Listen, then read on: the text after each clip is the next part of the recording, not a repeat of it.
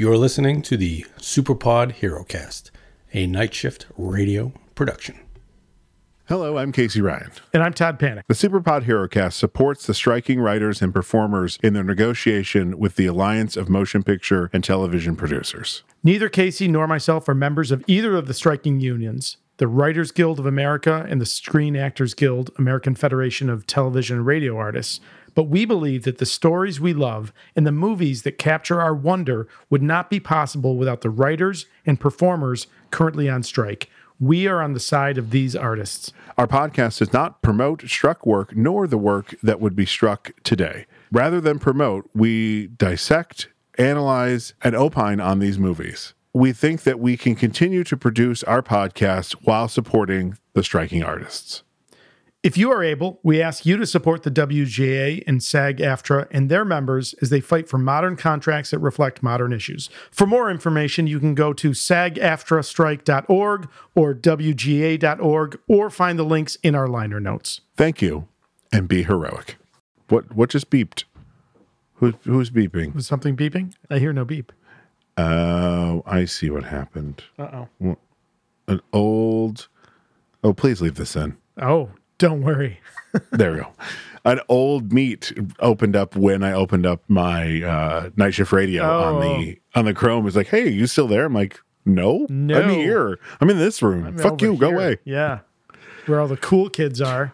It's like there were multiple rooms, much like a apartment complex where most of this movie takes place. I was like, where are you? Oh, I gotcha. Okay. perfect.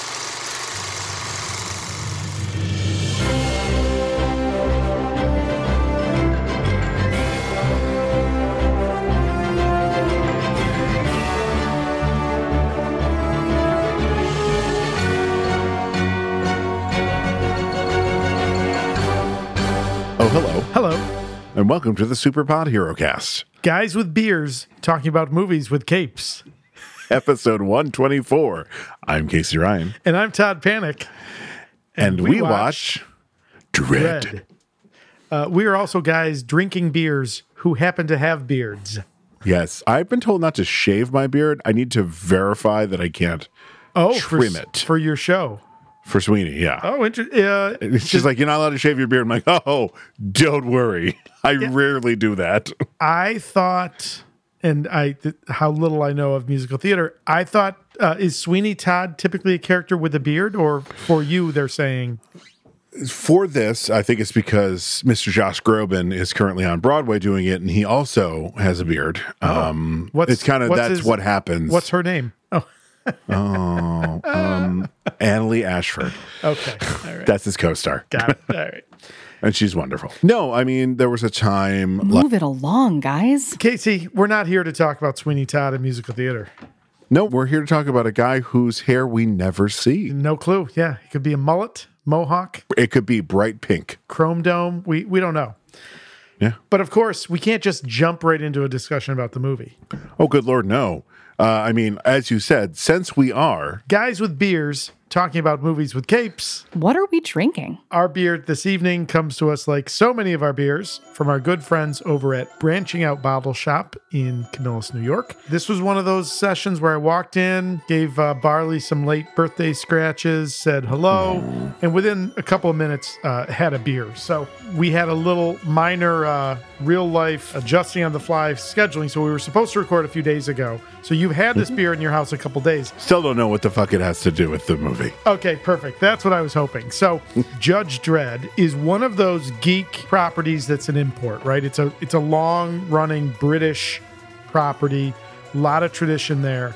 Uh, much like Doctor Who, I thought it was really appropriate that and a great British beer to drink to honor this timeless British There it So- is. this is absolutely the oldest tradition beer that we've drank so far on the podcast. So we are drinking a beer from Greene King slash Morland Brewery. And let me give you the, the one paragraph here on the brewery. Brewing has been carried out commercially in Abingdon for centuries, including at the Abbey prior to its dissolution in 1538. Jump ahead to 1711.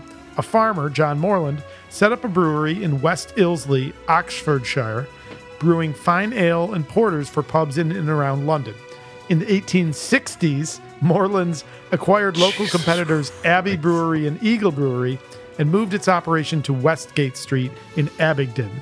Reflecting its growth, Morland's changed its name to United Breweries in 1885.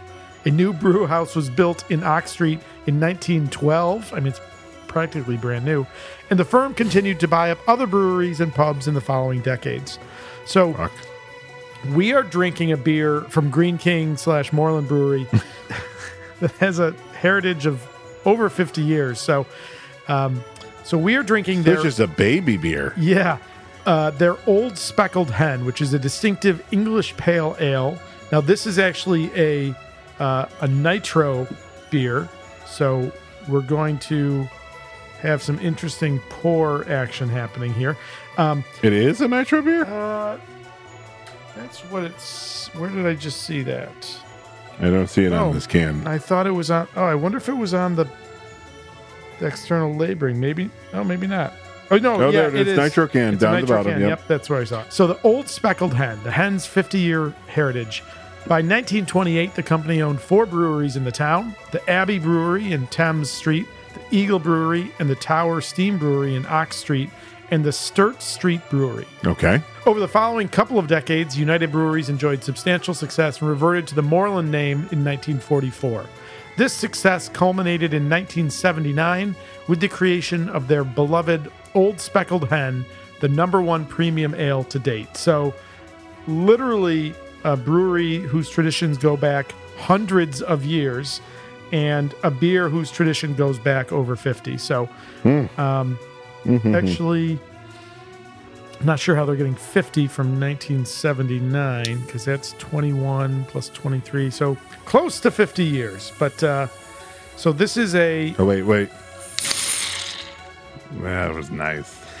uh, I hope it, yours, Mike, picked it up. Mine didn't. Oh, yeah. It picked up. The wave went real big. Got it. Got it.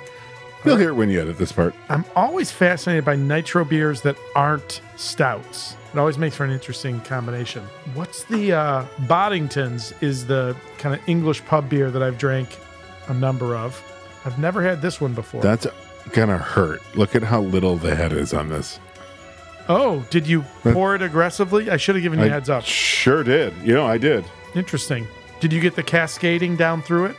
Yeah, but it's yeah, it's Okay. mm, Well, that's interesting. All right. Well, we'll, uh, we'll give the old speckled hen a chance here. cheers, Cheers, my buddy. friend. Oh. Hmm. That is just an easy drinking beer. Mm-hmm. Our buddy Talon from Fourth Pillar Play loves a cream ale, and I feel like this has a creaminess that he would mm-hmm. really appreciate. Mm-hmm. Yes, That is a pub beer. That makes me want to be sitting in the pub. Okay. All right. holding court. Hey, you know who does hold court? Who holds court? Judge Dredd. I'm the law. No, that's the other one. How dare you? Nope.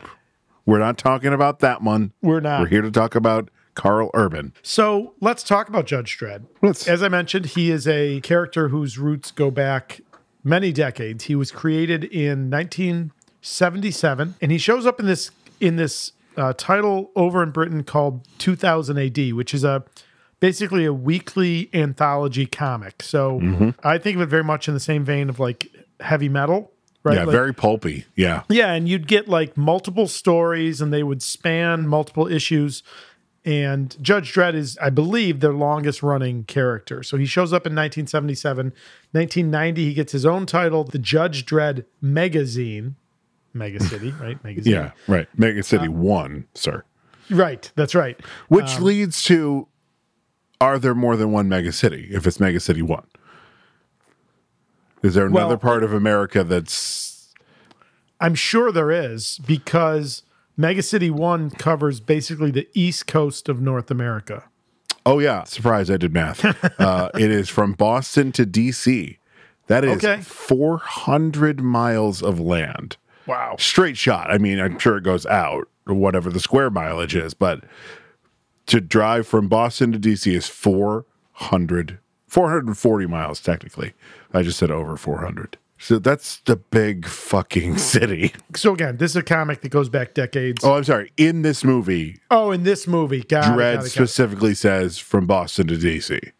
Got it. Okay. I know that in at least some iterations of the comic, it is literally like north of Maine down through Florida. So Right, but it, it's had always been the remnants of nuclear fallout. I think so. You know, it's clearly this kind of post apocalyptic land in another Dredd movie that Mm-hmm. No. you and I talked about Stop. off uh, Stop off it. mic. No. In between spaces are, are a, a nuclear wasteland. I think that's always been the theme, right? Like the result of a nuclear war. You know, I'm curious, if any, what was your interaction with Judge Dredd growing up? Because I do feel like it it fills a very similar space as Doctor Who, right? Like not every not every geek that I knew was into British stuff, and um, I Right. probably knew fewer people that were into Judge Dredd than weren't. But what about you? I knew of Judge Dredd prior to the terrible Judge Dredd movie. Um, and then it was the Judge Dredd movie, and I was young enough that I was like, oh, well, that's got to be what the comic is like. So fuck that. I'm not reading that shit. Sorely wrong. And then this movie came out, and I never saw this movie before this viewing. Oh, really? Yeah, because of the old movie. Casey still hasn't learned his lesson. It is why I went to go see Star Trek Generations in the theater and was like, when Star Trek First Contact came out, I'm like, nope, Generations wasn't that great. And it's the and Star Trek First Contact is the second best Star Trek movie. Did the same thing with a bunch of stuff where I I went to one and it Yep. sucked, and then the next one was really good, and I was like, damn it, and I missed it in the theaters. Yeah, yeah, yeah. My only cousin on my mom's side of the family, mm-hmm. my cousin Lee, who was a very talented artist and is now a uh, he's a judge in Massachusetts, I believe. Lee was as much of a geek as me and my brothers were, and Lee was uh, he was definitely tuned into Judge Dredd. I feel like he might have been a Doctor Who fan as well. I need to reach out to him and ask him, but um, you know, I was similarly kind of aware of Judge Dredd, didn't read it consistently. I do remember having, I don't know how it got into the house, but one of us got a copy of an issue of Judge Dredd, and it's the one where he becomes a werewolf. oh, good lord. it's a great story. I think they like rebooted it a few years ago because I think it's a classic Judge Dredd story arc. Uh-huh. It was really good. And and then maybe I had one other issue. And it was one of those ones like much like heavy metal, like definitely evoked a feeling of Oh, I'm not sure if I should be reading this, right? Like, I, I think this is almost a. gr- I know it's a comic, but it feels grown up, you know. Yeah, there was a ton of that stuff. Uh, I mean, there was always, if you left Marvel or DC, there was always stuff that you're like, is this porn? Yeah, Am I am I suddenly reading porn? Yeah, I'm okay with it. I just want to know. Yeah, I just want to know, should I be turned on by this? that's right. That's right. Uh, yeah, do you know who who really did that a lot? You know, I'm a kid of the late '80s, early '90s. Predator, the Predator comic was always just full of boobies, and uh, yeah, I definitely collected. I collected a lot of them because they're also really good, but they just happened to have. There was one that was Predator Cold War. Uh-huh. That was set literally during the 80s, and like the Predator attack almost sparks an actual war. He, they, I believe he attacks Russians first, and then they're trying to figure it out. And Russians that are Dark Horse Comics? Yep. Did uh, yeah? I I remember when they were. I remember when Predator was a comic. I don't think I ever read them, but um, I definitely remember it it. was never a continuing series. It's always like, who's got a crazy ass idea? And that's actually where we first got Alien versus Predator was in the comics first. Oh no, kidding! Yeah, and it was spoiler alert, done much better. If I'm reading this right, I think the story I'm talking about was Cry of the Werewolf, which I think showed up from issues 322 to 328 Uh-huh. of 2000 AD, which was. If I'm reading this, pages for episode seven, page 47. Looks like 80, 1983 ish. Wow, Jesus. A couple months in uh, middle of 83 yeah yeah yeah I totally thought until doing research for this that Dredd was a, a 90s iteration because of because Judge of Dredd Stallone. Mega City yeah. 1. yeah yeah yeah Well, Wow. because of that, yeah. we've talked a lot about um, my love of role-playing games Yeah. it's downstairs in my basement in a bin um, i still own a copy of the judge dredd role-playing game Ooh, nice. Yeah, I mean, horrible system. like, like Well. I, I bought it, owned it, never played it. Published by Games Workshop in 1985, um, but it's like pristine in the box. Like it had, Have you checked that on eBay?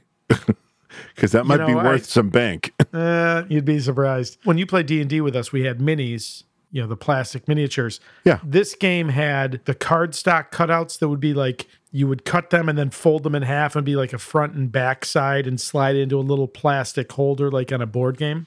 oh yeah. Um, but I've got like all of those never cut. I mean, it's pristine, but sadly, I don't think it's worth anything. So, uh, I'm just saying. You might want to look. well, you never know. So we're kind of rambling a little bit. Judge Dredd is a really, really rich mythos. There's a lot of really cool lore. It's a really well established world, which of course is what you get when you've got, you know, four decades, uh, four and a half decades to tell a story, right? Sure. You know, you can do all kinds of stuff. I mean, spoiler, as a fan of Judge Dredd, I like this movie. This is a this is a small Oh, yeah. scale. So it's so weird that the last episode we were talking about how you don't like slice of life Mm-hmm. movies. And this definitely feels like a slice of life movie. Yeah. It's just a day in the life of Judge Dredd that happens to go fucking horribly wrong. You are spot on. I had a note for one of our one of the themes to talk through. I, I don't know why this works. Well, I think because unlike a lot of other uh, slice life movies, this has a beginning. You know, we have Judge Dredd telling us we're in 2080, blah blah blah. You know, Yep. Mega City One and all that stuff. Then at the end, there's an ending to it. We find out whether or not the rookie passed or failed. That's the overarching thing. If those two things didn't happen, if it literally just jumped in with uh, that amazing chase scene Yeah. and then just ended with with uh Anderson walking away, it would have a very different feel and you probably wouldn't like it as much. You're spot on. My note was uh, this is a wonderful small story of a character with a deep, deep lore. Interesting choice. This could really be a single issue or like a two or three issue arc of a story. It's not like world shaking or it's not like tearing down the world. It's just this is literally my note. Just another day for for Dredd. And that's the crazy thing. Like Dredd is never phased by what's going on to him in this movie. Like he has moments with the with the what is it called? The slow-mo mm-hmm. and all that stuff, but he's never like the most wavered he gets in the movie is when Anderson is taken away from him. Yeah. Yeah, yeah, yeah. Some of the background I, I'm pulling here from the Wikipedia page. Uh, no surprise. One of the inspirations for this character was, you know, Dirty Harry. So- and you know who this character then inspired in return? Who's that? Dead or alive, you're coming with me. No way. Yeah, Robocop. Think about it. Sure. Oh, sure. sure Unwavering Sure, sure. in his law. Yep. You know, they just made him a robot so they didn't get sued by the by the creators of Judge Dredd. Stamped out all the humanity. Yeah, that's Mm-hmm. totally fair. That's totally fair. So, uh, Dredd, the character, is created by the. There's there's three people who get credits for it. The editor of 2000 AD, Pat Mills, kind of gives some direction to some of his folks. Okay. John Wagner is a writer, and the artist is Carlos Ezquerra, a Spanish artist who had worked for Mills before in a different title. Took some inspiration from the uh, an advertisement for the film Death Race 2000, which Oh, absolutely. you see the po- David Carradine's the- character Frankenstein, right? The black leather, Jesus. yeah, on a motorbike. Yep. Um, I, I'm excited to talk about the movie. Let's get through any other uh, production stuff. Uh, I only got you- one almost cast. Yeah, go for it. Go for it. You ready? yes, sir. Michael Biehn. Yeah, I mean, this comes out in 2012. Yeah, That poor guy. Just there's so many stories of like, hey, Michael Biehn almost got cast in this, and I'm like, who did he piss off in Hollywood? Because he's a good actor. Well, I mean, he admitted on uh, Inside of You, uh, Michael Rosenbaum's podcast, Yep. that he w- had a pretty bad uh, addiction problem. So that might have been it. Like he might have auditioned yeah. well, and they're like, yeah, but uh, he's not very reliable. yeah, or maybe didn't even audition well because he was fucked up. Yeah, Yeah, that's- that's, true that's too. fair. Boy, I'm a huge fan of Michael Biehn. That episode Sure. of Inside of You is phenomenal. We it- can we can recommend going to listen to that.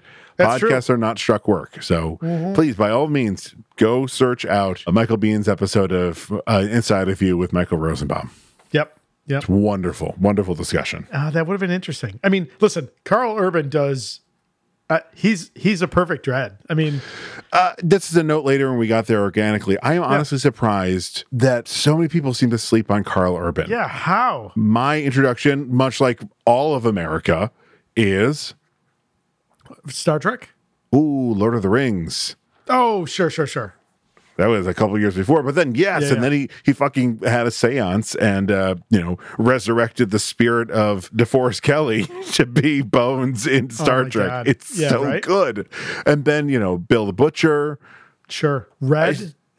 yeah, like e- even in like a thankless role like Red, he's still fucking engaging. He's so good. It's Yep. those Kiwis, man. yeah, he's he is an Oh, amazing actor. Is he Kiwi or is he Australian? I don't want to. I want to. I want to get that wrong. Yeah, there's a difference. 'Cause they One of those countries is populated with animals that just want to kill you. He's a Kiwi, New Zealand. He is a Kiwi, just like Anthony Starr is. oh, is he really? Yeah, because that's where the joke. Because he uses his New Zealand accent on the boys, and when they first meet in season one, Yeah. and they you know they they talk. When Anthony Starr's walking away, he goes, "Love the accent," because he's probably like, "You motherfucker, you get to use your natural accent, and I've got to do this." Oh, I didn't realize. I did not realize Anthony Starr was. Yeah, that's where he, and he, unlike uh, Karl Urban, had a huge career in Australia and New Zealand before doing the boys. Oh, no kidding. Yeah, Uh, he was a he was a big deal. Speaking of the boys, which I cannot wait for a new season. Have you seen the trailer for Gen V? No, It's like a spin-off live action series. It's in the boys universe. It's looks Ooh. really good. Yeah. It's basically uh, Xavier's schools for gifted youngsters if uh, Vought ran it. oh, sign me the fuck up. Yes. All right. Yeah, yeah. Yeah, go watch the after go watch the trailer. A couple other production things. Yeah, The guy who really writes the screenplay. So the, the creators of the character get credits as they always do, but Alex Garland writes the screenplay. He wrote 28 Days Later, sure did, Sunshine, sure did, Ex Machina. Oh, sure did. Full disclosure, of those, I've only seen 28 Days Later, but I think that's the best zombie movie, Well, they're not zombies. Uh, the, the best zombie genre movie. Um, it, it's a opposite virus. ends of the opposite ends of the horror scale of Shaun of the Dead. But in my mind, 28 Days Later and Shaun of the Dead got me interested in zombies again after, you know, in my mind, they were kind of boring for a while. The Superpod Hero Cast does not condone or recommend that you watch Struck right. Work at this time. Thank you. That's right. That's right. Yeah. Gotta make yes. sure we get. Yep. No, that's fair. We're mentioning totally a fair. lot of shit this episode. I'm like, totally oh, fair. danger, Robinson. That's right. Pete Travis is the director. He directed a lot of TV stuff, like more Mm-hmm. Yeah, than and it and it Oh. kind of shows. It's this movie's very much shot. He's not aside from like the Mind Palace Mm-hmm. scene and a couple little things here and there. It's very much shot like a like a TV show, and that's not a bad thing. It's not a bad just- thing. No, no, no. yeah, Lots of good TV shows have action, and the action is shot really well. The action is shot beautifully. You know what's nice about it is that you can tell everything that's happening You can see, times. every, yeah, exactly. he did direct the movie Vantage Point, which was the Mm-hmm. Yeah. one where you know, depending on which character was telling it, it was different. What's that? Rashomon? Is that? Uh, yeah, I was about to say, Todd, in the film business, we call that Rashomon Yeah. Right. after the movie Rashomon. Akira Kurosawa. Is that a Kurosawa movie? Ooh, fuck! I should know that. Let me hang on. Yeah, Akira Kurosawa. Yeah. Okay. Kurosawa. Yeah. Yes. Yeah. Yes, it is. Please edit that to make me sound smart. Yeah. yeah. Yeah. Yeah, it's a good movie. I've seen it. I just I couldn't remember if that was Akira Kurosawa or if it was it. someone else. which refers to so Tracy from Wisconsin, if you listen to uh, Smartless, uh, so that refers to a story which is told with essentially multiple unreliable narrators, right? Like you're you're getting a a character's perspective on what's happened. Is that correct? Yeah, it's kind of doing the whole like when you hear two sides of an argument, there's this person's point of view, there's this person's point of view, and somewhere in the middle is the actual truth. Got it. Okay. I it's been a while since I've seen Vantage Point, probably Mm-hmm. since it came out, and it came out when I was working at Saturn, so that should probably tell you how Oh, wow. fucking long ago that was. Um, Hey kids, Saturn used to be an automobile manufacturer. until during the government uh, bailout of them, they decided they weren't going to hold any of the promises that they had made. Yeah, they're like, oh, we're not going to cookie cut our cars anymore. All of our cars, all the Saturn cars, Yeah. suddenly became uh, Vauxhall and um, Opel cars from Europe. In fact, in Vantage Point, there's a whole uh, car chase at the end of the movie, and I'm sitting there going, "It's a fucking Saturn Astra. What the fuck?" I feel like I said, where did I see Opels? Maybe when I was in Korea or when I was in Kuwait. Probably more in Kuwait. Okay. Uh, you might see some in, in, but it's it's a European line. It's very British. Um, But yeah, I don't remember in if in Vantage Point you see the true truth, or they just move along with the story and like, surprise, this character that we've been following is the bad guy. That's a mild spoiler, but I'm not telling you to go watch the movie, so I don't care if I give a mild spoiler. The last thing in production we typically talk about is the money because that's how Mm. these movies get made. This movie has a budget between 30 to 45 million Hang at the box office. Hang on, before you continue. Yeah. Dear TSPHC Army, if you watch this movie, again, not saying that- you should, but if you've Mm-hmm. seen this movie, just put that in mind. 30 to 40 million in this movie looks like that. God damn it, that's amazing. Bravo to that production department to make a 30 to 40 million dollar movie look like a 150 million dollar movie. Yeah. Yeah. There's never a t- time in this movie where I was like, "Well, the budget's showing right now." You- yeah, and you know it's interesting because you know the kind of post-apocalyptic nature of the world. It's Mm-hmm. got to look distressed and worn and dirty. And that takes a lot of production. to do that and not have it look cheap or cheesy, right? And it doesn't ever look cheap or cheesy. Right. It Lucas got away with distressed. it in 77 with Star Wars because that's all he could do. And now we're still stuck in it in 2023, making everything in Star Wars look distressed. Like some shit could look nice. I mean, Well- at one point it came off the assembly line. L- listen, It didn't I, come off the assembly line. And a bunch of little Ugnaughts came along, went and beat it up. I think we've shared this on the podcast. I, I think you know a couple years ago we took the kids to Disney and we went to Galaxy's Edge and Mm-hmm. came around the corner and there's the Falcon in the docking bay And you and cried. it's dirty. I cried. I Yeah, totally of course you did. And listen, all those It's Imagineers, Falcon, man. Yeah, all those Imagineers were like, mission accomplished. Yep, Some middle aged sure white were. dude cried. crying. Yep, yep, yep. Uh, so that thirty to forty-five million dollar uh, budget, sadly, translated to a box office total of about forty-one and a half million dollars. So that's a commercial failure. yeah. That's why we didn't get a two, even though Um, Yeah. the, the end of this movie totally sets Judge Dredd too. Yeah, I mean, and again, to your earlier point, like this is just a day in the life of Dredd, and it's um, it- you and I were talking when you picked me up from the airport um, about Hellboy. You know, I think you know the David Harbour Hellboy very much felt like a day in the life of Hellboy, less epic than the Del Toro Hellboys, and I I love the Del Toro Hellboys, but a totally different feel Yeah. of that. Yeah, yeah. Yeah, I mean, we are getting into the weeds of I. Uh, I want to say probably when we did Batman '89 Uh-huh. would have been our first repeat actor. May oh no, or was it Spider Man? Whoever it was, we always were like, "Hey, we can't compare this." actor to that actor we're getting to that point where we kind of have to start comparing this actor to that actor because what Well- Karl Urban's doing in this movie compared to what uh Sylvester Stallone shits all over the film in Judge Dredd is um what's the word I'm looking for? Um better.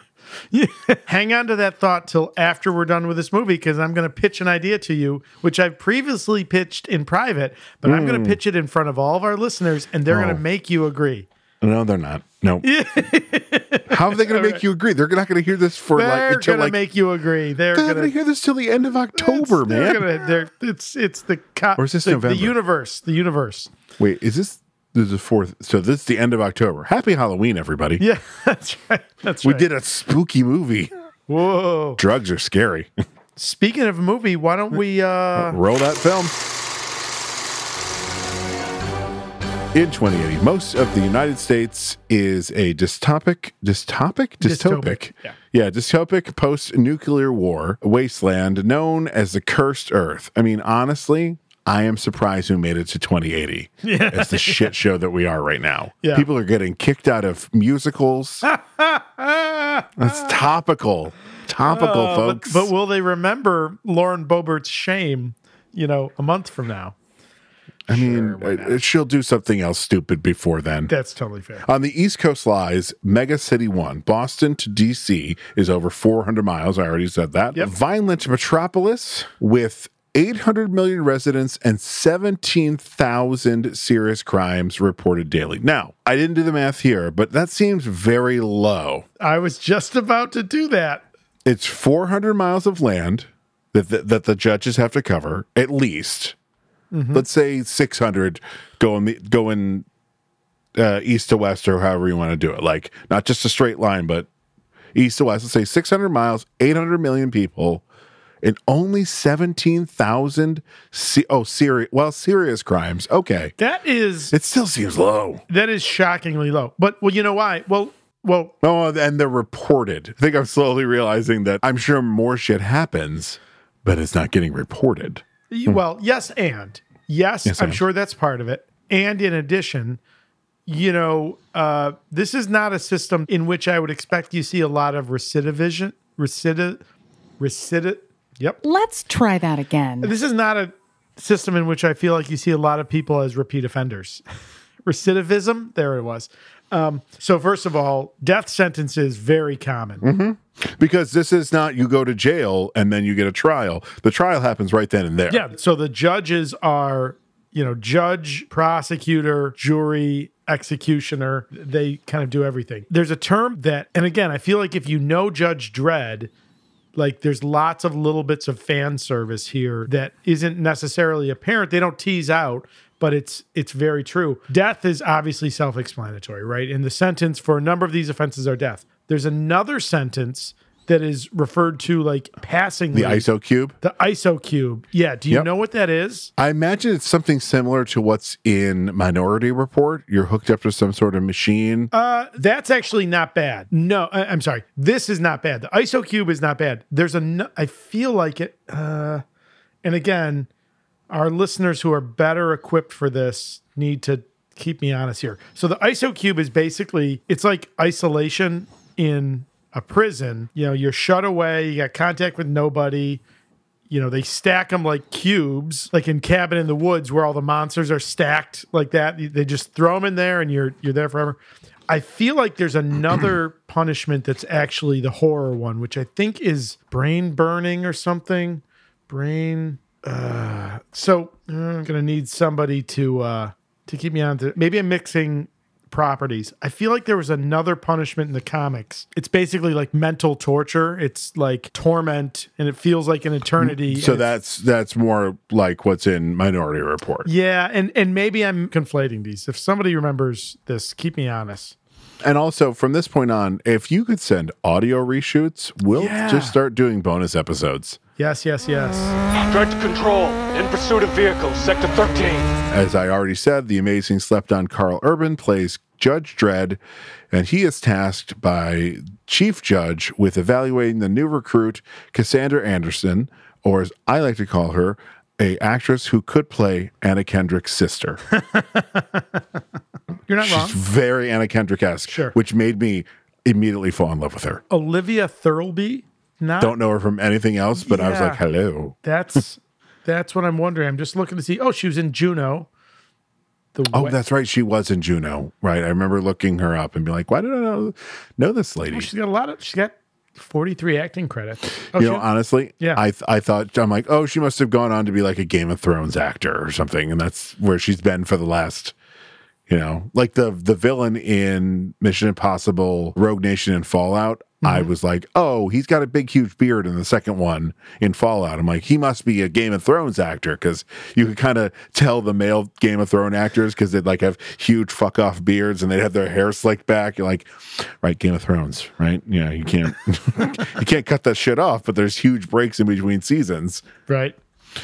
But no, she wasn't a Game of Thrones actor. I feel like you're referring to um, Tormund Giantbane, uh, Kristofer Hivju, The guy with the, the red, big with a big red beard. Yeah, yeah. He was the one. He was one of them. Same thing with Walking Dead actors. sure. Like um, one of the gang members in Game Night was a featured actor on a, a decent arc on The Walking Dead. Long, long hair, big, huge beard, and I'm like, oh, that's just your look. or maybe he was filming at the same time because it was Atlanta for both.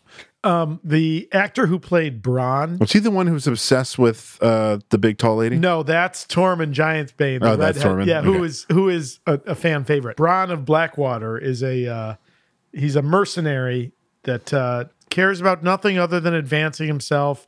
He's the actor who had previously dated Lena Headey, Cersei, Mm-hmm. and so as a result, she had an agreement or there was some unspoken rule that like they wouldn't be in scenes together because apparently it wasn't a an, uh, a friendly breakup. So this is not a Michael Sheen, uh, Kate Beckinsale situation. No, no. So the actor is Jerome Flynn, and he's and Jerome Flynn as Bronn is a wonderful character in Game of, Game of Thrones. Jerome Flynn, though, however, had a music career before he became an actor. In the same way that have you ever seen Ricky Gervais's music stuff before he? Oh, good lord, no. Yes, he was like a a British kind of pop. He had like a pop oh, duo thing. My God. Yeah, yeah, yeah, yeah. Okay. In the academy, her record was never better than borderline. Her final academy score put her three percentile points below a pass. So what's she doing in a uniform? Cassandra Anderson is a powerful psychic. She's a mutant. And I feel like when the Marvel Studios, Mutation. well, no, Marvel Studios must have been like, they get to fucking use the word? Well, I, I don't think you can. You can't trademark. I, I mean, you, can't prevent somebody from using a word in the common definition of word. Mutant was a word before X Men were a thing. But they absolutely, that was part of, we went over this with Age of Ultron. I That's why it's the Infinity Stone that gives Wanda and Pietro No. their powers. Yeah. well, the di- yeah, but the difference is though that is Geek fight. that's because the mutant collection of characters and stories was specifically like those were specifically licensed to another company. You can't just say no one can use the word mutant. Uh, I'll, I'll ask you this Has Yeah. anyone said the word mutant in the MCU? the difference is that's like Marvel, like they can't ref- uh, they couldn't refer back to the things that they had specifically carved out and sold. But like XYZ Studios telling a you know telling a post-apocalyptic story and having like Yeah. these mutants But that's what I'm saying. Like Marvel Studios was like, fuck, we can't use the word that everyone wants us to use. That's why when Deadpool came out, if you remember, the word mutant is said like six times in the first five minutes. It's clearly a giant fuck you to to to Marvel Studios being like, mutant, mutant, we're saying mutant. Fuck you, we can say mutant. All right. I hear you. I hear you. oh, okay. No, Uh, I, I hear you. I don't agree with that perspective, but I'm acknowledging. You don't agree with the actual lawsuit case that this is what the judge's ruling was that we talked about in Age of Ultron. You don't agree with stuff we've already talked about. I wait, wait, wait, wait. I don't remember any discussion about a lawsuit. A, yeah, because Marvel and Fox were both going to use Quicksilver in the same year. So they sued and countersued each other. It went to court. And the, the thing was, you can use Quicksilver because he was an Avenger, but you cannot ever use the word mutant. So you know what Disney ended up doing? They bought the fucking studio. It's the most Iron Man move or Bruce Wayne move of all time. Oh, we I- can't use this one word. We'll just buy the studio so we can use it. Um, I'm not disagreeing with you. I don't think that that happened. I don't think there was a happen. lawsuit. I don't think there was a ruling. I, I, Yeah. I, okay. I'm willing to be convinced otherwise, but I'm not starting from a place of believing that. However, a couple things about the opening of, of Dredd. Um, so Yep. I think the opening voiceover uh, here by Karl Urban, it's really effective. America is an irradiated wasteland. to your earlier point, right? Like it it tells us just enough of what we need to know and it drops you into this world with this great action sequence. And I think you're good, right? I mean, like, even if you're not coming in to this as a Judge Dredd expert, between the opening voiceover, the look of Dredd, the judges, the decay that we see of Mega City 1. You know, if you do know the comics, I mean, you these opening 90 seconds, I'm like, "Oh yeah, this is Judge Dredd. I'm here for this." And it's so much better than the lycra and spandex Sylvester Stallone Judge Dredd, right? Like this is what the comic was trying to tell us. Despite uh, I'm the law, this this is what Dredd was. Yeah, I what is it? Three minutes, if even that, of the opening monologue is spliced out in Mm-hmm. between the opening shot of the desert wasteland to Mega I- City One. My note is the opening voiceover by Karl Urban's really effective at telling us what we need to know in the first 90 seconds. Ninety seconds, Even less than that. Yeah, yeah. and at no point at the end of that am I like, wait, what? Because it's it is a very simple story in the end. Sure. Bomb went boom. Most of America's gone. They've done away with the justice system. They have streamlined the justice system. Streamlined the justice system. Sure, Yeah. they've cut out all the red tape. the traditional justice system. But it's just, yeah, I'm like, um, yeah, that's probably where we're headed. Now, in a 200 story slum tower block called Peach Trees, drug lord Madeline Mama Mad- Madrigal executes three rogue drug dealers by having them skinned alive. Hmm, ah. Fucking ugh. Now, Lena Headey, I mm-hmm. think, is a phenomenal actress. Uh, a former Sarah Connor.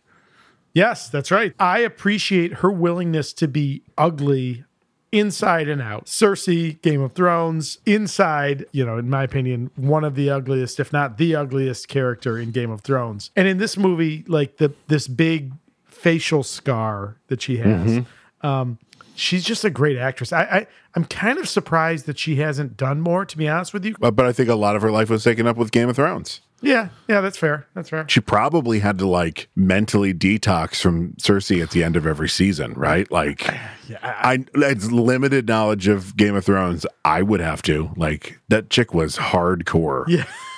And gets her comeuppance by one none other than Hannah Waddingham. So that's wonderful. That's, well, yeah. And of course, Cersei gets her revenge. Cersei gets her revenge. Yeah. It Oh, is that the green the green flame thing? no. no. Okay. No. She would have been lucky if she had uh incinerated in the dragon fire. Yeah. Yeah. yeah. Oh. Yeah. Well, I'm never gonna I'm never gonna watch it. So Oh, the mountain who is Move it along, guys. uh you know, Mama is pretty brutal as well. So these three rogue drug dealers, she has them skinned alive and then they are infused with slow-mo, which is an addictive new drug that reduces the user's perception of time to 1% of normal and then thrown down to the atrium from the top floor. So when we are introduced to Mama, Yep. the Wikipedia here says Mama, like it has a hyphen to make it see, but Like- everyone just says Mama. It's not Mama, it's Mama. Yeah. Like it's very strange. I don't know why, but Well, anyways, uh, this this um, story summary though also has um it, it- so the reference in a 200 story slum tower. spelled with an e. Yeah, yeah. so I wonder if that's a British it might be. person. But uh, when we're introduced to Mama, we find her on slow mo, like in the bathtub doing the cool little splashing thing. Yeah, yeah, yeah. Um, Drug Dealer 101 never sample the product. So we already know it's not going to be good for Mama by the end of this film. Or has she flipped the script and she's figured it out?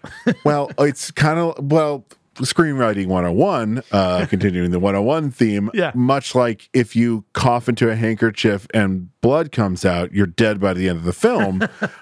if you are a drug dealer and you sample your drugs, you're dead by the end of the it. film. That's fair. Okay, Yeah. that's totally fair. Dredd and Anderson are sent in to investigate, and they learn of a drug den which they raid. Great fight scene. My note here, and it would have fit in with with your note from a second ago. The movie really goes all in on the slow mo effects. So that's probably the place where it feels the most like a big budget movie is the slow mo effects. Definitely. Mm-hmm. Definitely. I mean, what, I'm sorry, what year did Dredd come out? 2012. Okay. So The Matrix is very much done by that point. Oh, yeah, yeah, yeah, yeah. just it's such a it's such a niche time in in cinema that that early 2010s maybe the late 2000s where everything is oversaturated but mm-hmm. not like over like it's like they just tweaked it up a little. This whole movie has that feel to it. Like when all the lights go out in a minute when lockdown happens Yeah. and it's so red, I'm like, how fucking long is it going to look like this? Because I'm going to get a headache real soon. And I'm so glad the the, the lights came back. And I'm like, oh, they So it's got, going- yeah, yeah. oh, they got, because that was too much for my brain. Dredd and Anderson arrest a thug named Kay, who Anderson's mind probe reveals to be the one that carried out the executions, and Dredd decides to take him in for questioning. Now, why does he take him in for questioning? What does he say to Anderson? You sure? 99%. Can't execute a perp on 99%. That's right. It's yeah, just such a great little moment to show you. Yes, Dredd is the law, and he is going to follow it to the letter. There's no bending or breaking it. Yeah. Like you're not 100. percent Let's take him downtown and figure this out.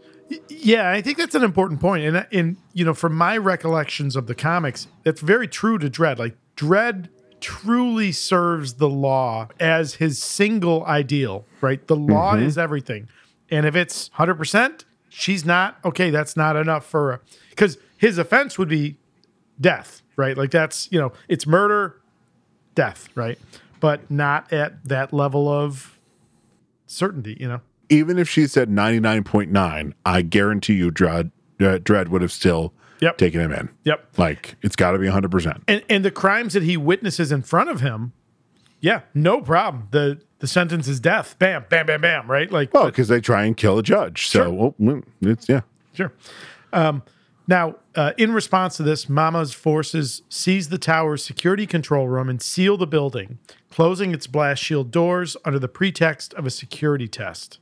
Hey, did you recognize this hacker? Uh, I didn't recognize him, but I saw the name as I was going through it, and then I was like, "Holy shit!" And I was reminded that he's from a large family of actors. And uh, you know, he's uh, your fav- from your favorite part of the Star Wars franchise, the sequel trilogy. He's you know, he's General Hux. Oh, that's right, he is. So, Yeah. Dom, so Domhnall Gleeson, son. Dummel, what is it? Dummel. Dommel. So, son of the wonderful Brendan Gleeson, Mm-hmm. uh, who was in 28 Days Later, Mm-hmm. written by the, the screenwriter of this film. uh, the screenwriter's first major movie, Ex Machina, where he directed it. Also, Dummel Gleeson is in that. Oh, I didn't realize that. You should see Ex Machina. Do you like Dummel Gleeson? Uh, he's, I mean, I, I'll be honest with you. I did not make the connection until you just said it. That he's General the- Hux. Yeah, yeah, yeah. I mean, he's he's wonderful in the in the sequels. I just don't like the sequels. And the third of the trio, pretty much of that movie, is Alicia Vikander. So, like, you should you should see Ex Machina. okay, That's really good. right, all right. Well, It's very it's very Black Mirror. If you like Black Mirror, you Todd, not our audience, because I cannot tell our audience to watch anything. Sure. you Todd, as my friend, yes. I'm saying you would probably like that movie. Okay, that's fair. But make sure it's not on a struck platform or anything. That's fair. That's fair. So my question here is- Mm-hmm. oh, and then the last thing, of course. So the you know the this uh, closing, sealing the building uh, prevents the judges from leaving or summoning help. Have you seen the movie The Raid? Yes, this is right out of the right raid. out of the raid. Yeah, yeah. And I'm fucking here for it. As soon as the blast doors started closing, I was like, it's the raid. now, you know, can't tell exactly when the movies are made, right? We can really see when they're released without doing some digging. So this movie's released in 2012. The Raid was released in 2011, only a year before. So no, you know, it's no way could they have been directly influenced by the Raid. It's it, it They may not have been influenced, but there might have been some Hollywood talk uh, because they do. While it's while it's the raid, Mm-hmm. it is not shot like the raid. sure, Save sure, for sure. one scene has like raid esque feel to it. Yep. But the raid is its own like Jesus Christ. The raid movies are so good. They really Um, are. They really are. So I think someone like Hollywood inside channels, not like stealing, but just being like, hey, there's this uh, lockdown movie that's gonna come out called The Raid. Maybe that can be a part of the punch. Like maybe they were in Punch Up for Yeah. Dredd, and they're like, maybe it's a maybe it's a lockdown. Maybe that's why they can't get other judges in there. Like, Well, listen, if totally story breaking in the room, hearing about the the raid. we know if there's one thing Hollywood loves, it's piggybacking one movie onto another movie that seems like it. Especially if it's from Asian films. Yeah. Well, I'm yeah, looking right at you, The Departed. well, that's just a, a straight up translation. But like, you know, Volcano comes out the same year as Dante, or you know, right at the same time as Dante's Peak. Armageddon, mm-hmm. Deep Impact. You'll never guess which one of those two I like better. I'm assuming you're going to say Deep Impact. Oh, Armageddon. Oh, so Armageddon's surprised. just dumb it's, fun. It's pure popcorn It's just fun. dumb Yeah. fun. Yeah, that's fair. That's fair. When Steve Buscemi's on top of the the nuclear bomb, Yeah. and um, your friend from the parking lot, uh, William, Fichtner William Fichtner, says, yeah. "Get off the nuclear warhead." I'm like, I know what fucking movie I'm in, and I'm, But I'm just here for it. that. Yeah, that's yeah, I don't care. I uh, Early Bay is good, fun, stupid fun. Like Yeah. Listen, the I'm- island, the Rock. I, Armageddon, I will, I will sign fight up. people over The Rock and Con Air. Those are great movies. Those, Con no, Air I- is right on the Nope, edge for I me. It's still it's still said. super no no, it's still super dumb fun, but th- I think it's when Bay started getting in on the joke. Uh, That's my only problem with it. I don't hate it. I will watch it. It's not as high as The Island or Armageddon or put the bunny Money back in the box. box. Um, what the fuck was his name? Mullet O'Ge- Mullet O- O'Houlihan. That's his new name.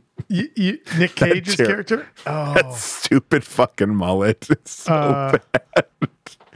uh, his character is Cameron Cameron Poe. Cameron Poe He's a ranger. and and Bubba Gump. and Bubba Gum. That's right. That's right. I mean, damn it. listen, listen. I, ah, I I don't know. So you did a spin-off series of uh, you know Star Wars movies for a podcast series.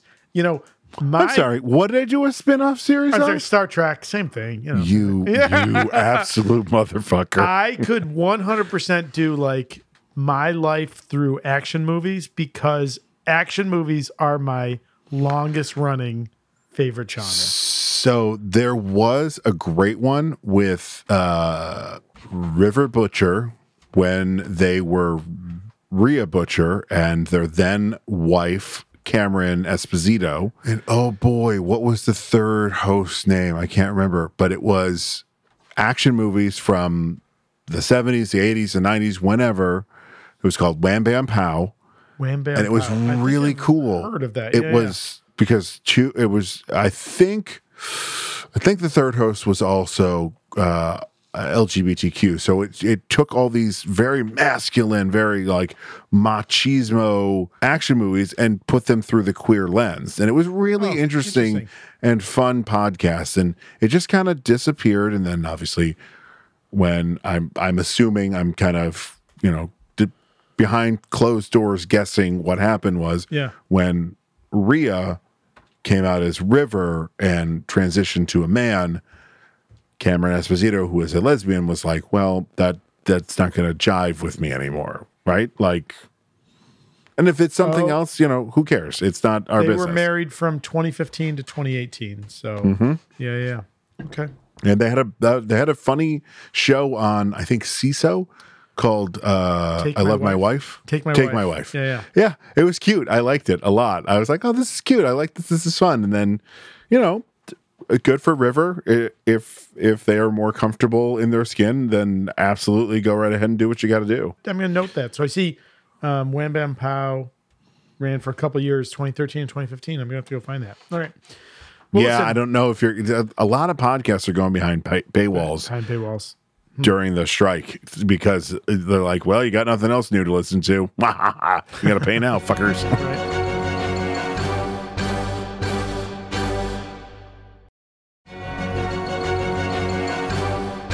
So Mama orders Dredd and Anderson killed, Mm-hmm. forcing the judges to fight their way through a dozen armed thugs. Enter the raid. Through dozens, not a dozen, dozens.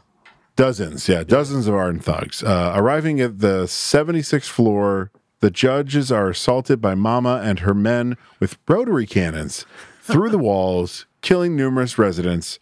The judges breach an outer wall and call for backup. Hey, Todd, Yes, sir.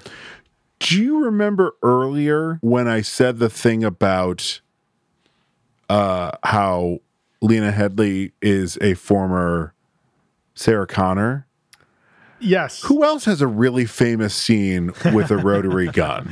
Well, that would be the T1000. Oh, that would be the T eight hundred. It is Arnold who does it. Oh, is it Arnold? Yeah, it's not the Oh, thousand. right, right, right, right, T one thousand doesn't need guns. He's got knife hands. Well, yeah, but he, can- you can't kill from Also, put that on the a- list if we do this action podcast. That's Yeah. got to be on there. Oh, it's 100%. It's, yeah, uh, 100%. It may be the opening uh, episode.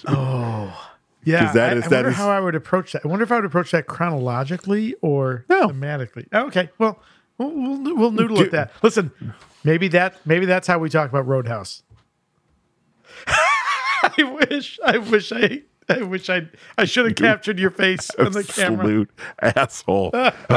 So in the beginning, when Yes. they're entering the building, you see like people skateboarding, you see all this stuff. Yep. Like set my favorite thing is the bum or the Uh-huh. unhomed person. I believe he's called a bum, but he's an unhomed person. Sure. And they stop. Rookie. Judgment. Vagrancy, three weeks ISO cubes, but prioritize murders? Correct. Don't be here when we get back. And then at the end, when they're bringing him out, or when they're bringing him out before the lockdown, he's like, Warned you. Get up. You're headed for the cubes. That's hilarious.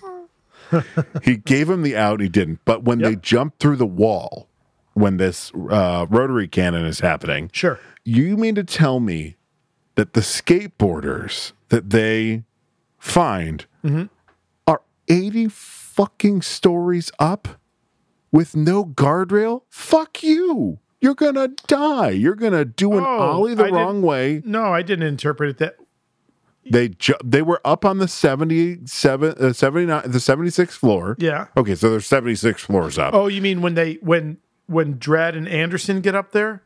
When they jump out and then they're on the the skateboard. They didn't go 76 floors down. Oh, I totally, I totally, Oh mi- yeah. I totally They are that. fucking Yeah. 70. I'm like, nope. I'd be like, we're going to skateboard where? I'll see you on the ground. Thank you very much. Interesting. I'm not doing that shit. All right. So that's Okay. a that's a that's a hard pass for you. That's a hard pass. I'm not even getting on a skateboard because I will die. Meanwhile, Mama sends her henchman Caleb to search for the judges. When they meet, Dredd throws Caleb off the tower in full view of Mama. Pretty rad moment. Yep. 100%. Dredd suspects that Mama is desperate to keep Kay quiet and beats him for information. Anderson reads Kay's mind and learns Peach Trees is the center of the slow mo production and distribution. My God, the 11 esqueness of this scene is just delicious. What is that? 11? 11 from um, Stranger Things. Oh, Like literally, yes, when yes, she goes yes, into her mind, I, Yeah, yeah, yeah. all that's missing is the the small layer of water on the ground. Yeah, yeah. And it's so good. That's a great scene. and the very Black Widow uh, twist of Kay thinking he's like hurting Anderson by showing him sexually assaulting her, and she just pops up on the side like, "Hey, Yeah. And then Mama bites This his is- dick off. Yes. yeah, oh, you know what? A better analogy? It's Freddy Krueger. Sure, sure. My You're in my playground, bitch. my thought was um and again i know that i referenced it a long time ago i don't know if you ever went and watched it dreamscape with dennis Yeah. quaid yeah sure did. yeah right like it's 100% when uh when he shows up Uh huh. right like in the Yeah. in the corrupt is it the corrupt vice president's dream dennis Is quaid like vice has learned how to president? yeah because the vice president is trying to start the is trying to have the president assassinated by Sure, that old uh, Hollywood cliche. Yeah, right. Like, yeah, yeah, yeah, yeah. Good. Oh, never mind. Nope, not touching that. Okay. And now, Todd. yeah, uh, Anderson suggests that they hide while awaiting assistance, but Dredd insists they move up the tower and pursue Mama. Judges Volt and Guthrie, uh, Guthrie respond to Dredd's call, but Mama's computer expert denies them entry by persuading them the security system is malfunctioning. A pair of armed teens confront Dredd and Anderson. Oh my god, the safety's on bit. Uh, Yeah. It's a very well worn uh, cliche in Hollywood. Gets me every time because it's always the safety's on, and then the second part of it is always something different. Sure. Die Hard with a Vengeance when Sam Jackson tries to shoot Jeremy Irons at the end, and it ka-cha, and he just takes it from him. He goes, "Safety's on," turns it off, shoots, kneecaps him one. yeah, yeah. I think it would be very easy to laugh at Karl Urban's portrayal of Dredd is like, well, it's it's stiff and robotic, but you've got to do it so well to not look stupid, and he never looks stupid when he's doing it. and he just has his mouth to give Yeah. and there's a full performance from Carl Urban in this movie.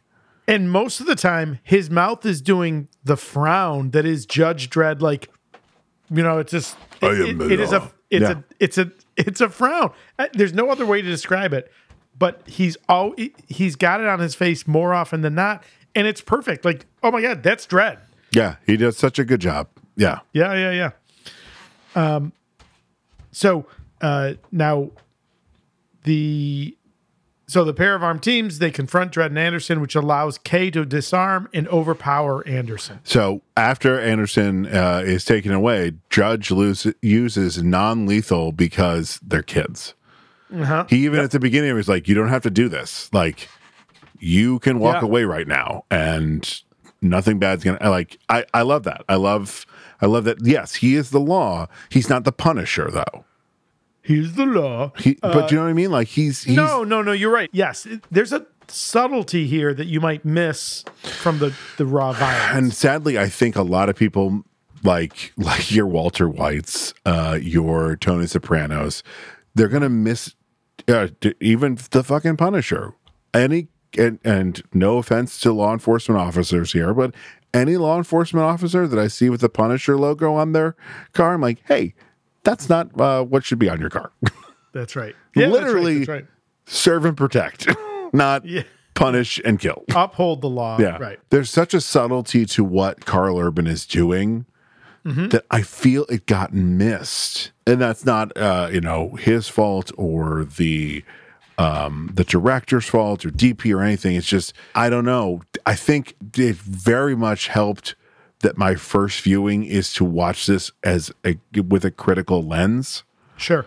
to notice the really amazing job Karl is doing in this movie. He is. And I'm of the opinion, you know, it's a smaller scale, but I think taking on a character like Judge Dredd is akin to playing the doctor, right? Like it is an iconic British character, Yeah. not to the scale that the doctor is, but um, I think it's in that it's in that ballpark. And yeah, that's a you know, that's a big swing.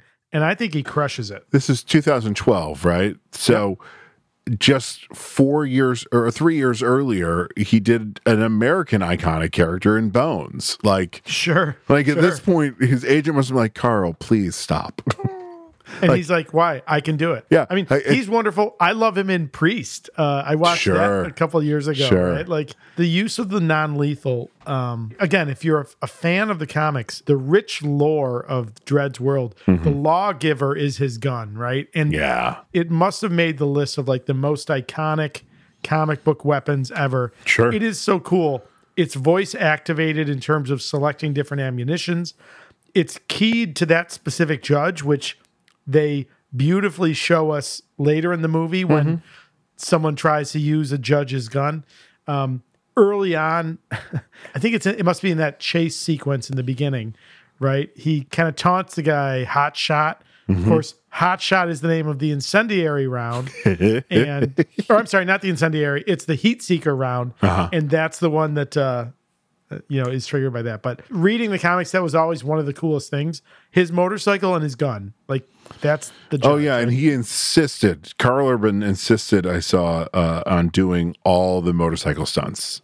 Hmm. And I'm like, okay, yeah, like leaving the police station, sure. That highway stuff, uh, I guess he's wearing a helmet, so Sure. he's protected. But still, fuck, Kiwis are hardcore. that motorcycle. It's a weird design. Um, I mean, it's, it's a plant that- on top of a, another bike. That's obvious. Yeah, yeah. But but usually it's a very vertical riding position Mm-hmm. for such a long bike. I would expect either it's you know like a reclined like a ch- like a chopper, or leaning forward like a racing bike. like like the Akira bikes. Oh no, they lean back. Tetsuo's bike and Akira, you're right. You've never seen Yeah. Akira, have you? I've never. Uh, Yeah. I have not. I, yeah, I can tell a- by your face. Like I don't know what that is. Yeah, sorry. That's okay. Oh, and and his bike is called the Lawmaster also. Yes, yes. The bike is the law master. The gun is the lawgiver. Giver. Okay, yeah. Yeah. Kay then escapes with Anderson as a hostage and takes her to Mama's base on the top floor. So good on Mama. Now then, what am I gonna do with you? You're going to do nothing. Sooner or later, the Justice Department is going to come through the blast doors looking for their judges. They'll find their bodies all shut up. One on level 25, one in the slow mo den. Just a bust that went wrong. That means no torture, no raping, no skinning, just a bunch of bullets to the head and chest. because we still have a uh you know a plot device to to make sure that happens in universe that it's a it's a raid gone bad. Um, Sure. and, you know, Casey was like, "Oh, good, rape is off the table. I don't have to worry about Anna Kendrick's sister uh, getting raped." Sure. Okay, so while Dredd works uh, his way towards Mama, she calls the corrupt judges Lex Kaplan, Chan, and Alvarez. Again, much like the two judges we were mentioned earlier, first time I'm hearing these names. Uh, to the four relief. Oh, Walton Guthrie. Those are the other two, and are allowed into the building. Judge encounters Chan and suspect uh, and is suspicious that he does not ask about Anderson's status. Seeing his cover is blown, Chan attacks Dredd. Yeah, this is, you know, Cop 101. This is the badge in Die Hard with a Vengeance also? Yeah, Die Hard with a Vengeance. When he's in the elevator and he sees the the cop. Oh, yeah, yeah, yeah. yeah, it's it's that. It's the co- it's it's It's that little detail like, that a cop's going to notice, right? Yep. Yeah. You know, like Chuck. yeah, that's right. Chuck and I have had this conversation. Like, oh, I'll send him like a cop movie to watch. He's like, oh, I figured out it was this person. Like twenty minutes in, I'm like, God damn your cop brain. It's the real deal. Yep. it's, no, it's no joke. Chan attacks Dredd, but oh, he's killed. R.I.P. Chan. we surprise. barely knew you. You don't fight the character who the movie is named after. I yeah, mean, come on. How's right before he killed him, she's like, "Don't you know the name of this film?" It's not Chan. It's Dredd. That's a place where people are terrible to each other. For oh, Chan. Oh, yeah, yeah. That's most of social media, honestly. Meanwhile, Kay tries to execute Anderson with his with her own weapon, but the pistol DNA scanner does not recognize him and it explodes and takes off his hand. Hey, America, this should be tech on every single gun. Maybe not the exploding um, the hand, but they have this. I've seen it. They have fingerprint ID for gun handles now. And I'm like, mm-hmm. then just put it on every gun. If you have the technology, go. Sorry. Okay, I'll get off my, my bleeding heart liberal soapbox right now. Now, my only quibble here, I love this bit because this is totally true to the comics, right? Yeah. That gun is Anderson's gun. Nobody could but Anderson can fire it. And not only can they not fire it, if you try to use it, it's gonna be bad. Mm-hmm. My only quibble is I feel like if I remember, like that's common knowledge, especially Kay is not some low level thug. He's clearly an upper echelon captain in Mama's organization. He should know that he can't use her gun. So I like the fan service, but in universe, that doesn't make sense. Counterpoint Okay. Kay has been through some shit today, including seeing Mama bite his dick off, to which he, Yes, he sure. leaves a little piddle on the floor. Which you know he had thought about in a you know in a positive context, not the biting. Oh, No Yeah, teeth. No teeth in his yeah. No scenario. Teeth. Right. That's right. Um, maybe a little bit. Maybe he likes it rough. We don't know. No kink yeah, listen, yeah, you know? yeah. Sure. I will never yuck anyone's yum. As long as That's everyone's fair. consensual, do what You you're going to do do. what you do. Yep. That's right. So he's got that layer. He has been constantly trying to one up this judge since she went into his mind, probably before then. I think it's just a moment of I fucking gotcha. I didn't, and she wasn't thinking. He wasn't thinking. I think yes, it is absolutely fan service at the same time, but in universe, that's kind of the workaround fan uh, canon Yeah. ish That's fair. in universe, if you're a judge and someone gets your sidearm and tries to kill you with it and then it explodes, then you don't have a gun either. Uh, yeah, that's There's fair. no Yeah, that's totally fair. Sure. Like- I mean, I guess the counterpoint is you didn't have it anyways. Right. So there's no guarantee it was going to come back to you. Better that it destroys and takes out someone who wasn't authorized to use it. That's fair too. Yeah, yeah, Yeah, sure. yeah, Listen, it's a tough universe. it's a tough universe. yeah. It ain't My Little Pony. Yeah. Thank God that I will probably not be alive in 2080. Uh, I, would- be 99. I'm good. Um, I'm totally going for it. 109. Yeah, totally going for it. you're gonna be 109. Got the youth serum, so I'm a I'm a hearty inhaled 35 year old. Yep. Oh boy. Uh, Anderson escapes and later encounters Kaplan, who she promptly kills after reading his mind. Love that moment. That was so Yes. good. like, Yeah. oh, you're a bad guy. Boop. Yep. Um, elsewhere, Dredd kills Alvarez. Like, I love that these these judges come in, these corrupt judges, and are just unceremoniously mowed down like Yeah. Nazis in 99% of other movies. Like Yep. they are just there for cannon fodder for you to cheer for the hero. You mean Nazis in our fiction, but not in reality? Because remember when Nazis were the villains that we could always love to hate? Yeah. And now one of them's A running for the time. Mm-hmm. fucking president of the United States. Two of them, technically. I'm gonna I'm gonna Yeah. put two of them. Oh, in there. sure. Yeah. Yeah. Fuck both of them. yes. I mean, not literally, but No, no. Metaphorically and cosmically. sure. Yes. Karmically, yeah. yeah. Karmically, cosmically, both. Let's it, Sure. it, it, as many ways With as the we big can. Galactus purple dick. yeah. Yes. Yes. 100%. Absolutely. A horsehead nebula sized dick. Elsewhere, Judge kills Alvarez, but runs out of ammunition. He is subsequently shot and injured by Lex, but Dredge stalls him long enough for Anderson to arrive and kill Lex. Hooray! Also, a very time honored trope that done a little bit different everywhere, right? Like Star Lord to dance off. No, I'm just I'm uh, distracting you, silly, Mm-hmm. stupid, or whatever it is, right? Like, I'm distracting you, you big turd blossom. I love that gambit here.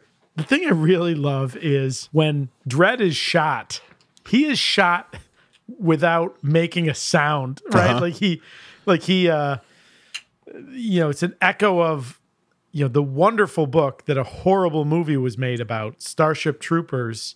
Oh, yeah. There's a bit in the book that I, I'm sure is not in the movie, but um, the mobile infantry, when they're ordered to freeze, they freeze in place no matter what. And there's a whole thing that happens where a recruit is atop of like a fire ant mound and he moves during a freeze and that's like a horrible offense and bad things happen but um but but the idea that like like you freeze like you know this legend that you know mobile infantry troopers have been you know shot and killed while in a freeze without ever making a sound that was 100% what i pictured i was like oh yeah that's totally Dredd That, uh, I need to pause for a second. I just got a message from Elliot saying, please give me a shout out on the podcast. I need the money. okay uh, where can our listeners go check out their stuff I don't know what she's talking about.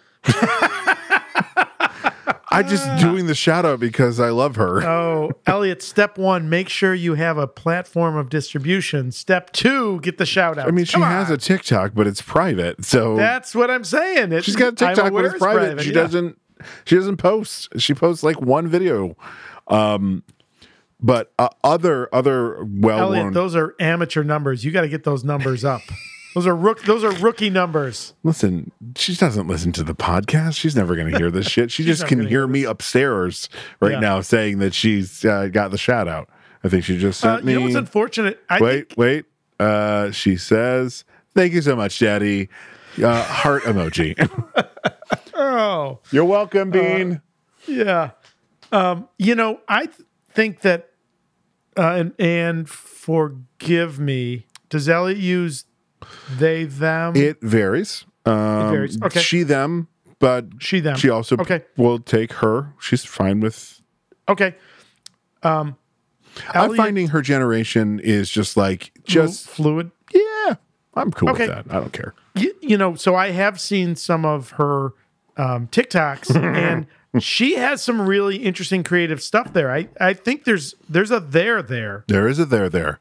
Um, she auditioned for the fall play. Are you- and then, and there it is. There it is. Uh, and she just wrote, "Are you talking about me?" One hundred percent. Um, yeah, she Totally not. auditioned and she had to tell two jokes. today. How- Oh, oh, my pronouns are she, her. Thank you. Thank you. Oh, Why yeah, are you I'm yelling? She can't hear you. I- yeah, yep. I know. As soon as I yelled it, I heard it. Yep, I yeah, heard I it. saw it on your face. You're like, thank you. God damn it. so the other Hollywood trope, that, like you were Yes. saying, the the distracting you, you dumb turd blossom, all that good stuff. It's slightly not ruined, tarnished by Judge Dredge's because he's like, oh, the great Judge Dredd begging for his life, begging me to wait, and then he gets shot. I wish he hadn't been like, Wait for her to shoot you. what in the Fast and the Furious is this bullshit dialogue doing in this great movie? That's probably what I'm going to cut. Yeah. got like it could have just been him going that. like why, why do you want me? Because Like- I think he says, "Why do you want me to wait?" or something. Whatever it is, Yeah. like there could have been like a punch up of that moment. That Okay. and didn't uh, again didn't ruin the movie. I just went, huh. That was some crap dialogue in this movie. Suddenly, I, I mean, listen, Dredd is not is never a monologuer, right? Like And that was what weird about it. Like that's the most strung together words I think he has in the entire Mm-hmm. movie. I'm like, we're gonna waste it on like a cut Arnold Schwarzenegger quip. Yeah, that's fair. That's fair. Ready? Yeah. You look ready. Anderson and Dredd obtain the code to Mama's apartment from her computer expert and confront her. Mama tells Dredd that if she dies, a device on her wrist will detonate explosives on the top floors, destroying the building. Because of this, Dredd predicts that the detonator's signal could not reach the explosives from the ground floor. We're a kilometer above ground. What do you figure the range is on that thing? Could it get through 100 levels of concrete? How about 200? It's a bold strategy, Cotton. Let's see if it pays off for him. I would argue he has a theory. yeah, he has a pet theory. He's not even to theorize. He's just like, if I throw her, maybe. He's a little reckless with that. Let's put that to test. I mean- well, hold on. Ha- I, I- it's it's surprising that Judge Dredd can ride a motorcycle with balls that big. They go in the back in the uh, law basket. lobs him over the back like Over a like shoulder, a hobo like a- bindle. yeah. Continental soldier. Yeah. Uh, so Wait, I don't know which one was better, hobo Yeah, I builder, or continental, Continental soldier. soldier. Yeah. All right. Do well, they hang low? Do they wobble to and fro? Now, Dredd don't tie forces him in a knot for the love of God. Duh, oh. Dredd forces Mama to inhale slow mo and throws her down the atrium to her death. In addition to that being a gamble, other than like the narrative device of you know hoisting the villain on their own petard, uh-huh. right? Did he have to give her the slow mo, or is that just to make sure she really pays the penalty before she dies? Right? Like it doesn't change like the timing of the explosion. Is that really just more punishment? Yes. And I think that also kind of puts a hole in both our reasoning during this whole movie. Judge Dredd is the law 100%. This is personal. This is a personal moment for Dredd to. Um, To take a little extra, a little vengeance in addition to justice. yeah. Yeah. And I mean, she's guilty of the crimes. She's she, he's he's laid out that she's going to die by death. I think maybe in his mind, yeah, she probably already does this drug. Yeah. Yeah. Uh, you know, Hey, oh, you a- know what? It's probably eye for an eye because the don't they figure out that the people that fell yes. that yeah, they were on knew- slow mo also. They knew they were on slow mo. Yeah. so okay, so that's probably what he's going for. I mean, it's definitely it definitely fits in like the the storytelling, mm-hmm. like from the macro perspective. But if you go to Dredd's perspective, I don't understand why he does that. I mean, listen, as an audience, I like that. right? sure. It's better. And I and I'll say this.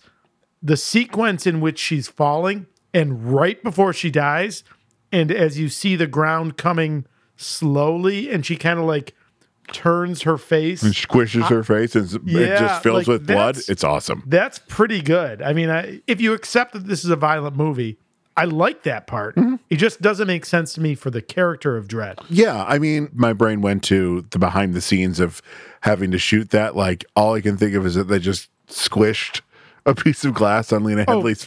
It's like sure, they 100% did the mammogram, right? Like they squished her face like a boob. Yeah, it's like Fight Club. You ever seen the stuff for that? How they do the him shooting himself in the end? They just shot an air compressor into his cheek to make it puff out, and you see it Oh. in slow motion. Ed Norton like whips his head back, and then he comes back forward. He goes, "Fuck!" Like, Ah, it's yeah, got to be so uncomfortable. I don't think I would like that. No, yeah, the behind the scenes stuff on uh, Fight Club is great. phenomenal. Yeah. The the audio commentary is Brad Pitt, Ed Norton, and uh, David Fincher, Fincher. and they are just Brad Pitt and uh, Ed Norton are just fucking around the whole time. Yeah. like at one point, they they say to him, uh, D- "David, it's too dark in this scene. No one can see anything." And finally, Fincher's like, "Guys, shut the fuck up." like either talk about the actual movie or just Right. nice. All right. So, in the aftermath, Anderson accepts that she has failed her evaluation by getting disarmed and leaves. Chief Judge asks Dredd, So how did she do? She a pass or a fail? and he responds, She's a pass. So she passed. But in the end, when he does his monologue at the end, closing out the movie, it's just him on the bike. I absolutely expect. They're not partners. I feel like that's what they were setting No. up, though. So Anderson's just a one-off character for this film. Boo. No. Well, no, listen, she could have come back. I mean, if there was a Dredd 2, she could have come back as somebody that Dredd trusts, which is, you know, a smaller list than the universe of, of judges. Yeah, I just I kind of wish we'd had a little more like does she become a cop because I mean, or a judge. 'Cause it- Uh, again, I think if you're viewing this as this is a this is Tuesday for Dredd, Yeah. right? Like, yeah, he'll probably run into her again, you know, at the in the cafeteria, Call her filthy beauty. mixer, you know, like, yeah, but um, this didn't reset his world because Anderson is in it, you know, unlike Judge Dredd, right, where something's happening that's going to like change his world. No, no, no, this is Tuesday. God, why do you keep okay? Be- so Wait, wait So- we got it. We got it. Yeah, There's I- rhyme and reason here, Yeah. sir, and that is Yeah. and movie.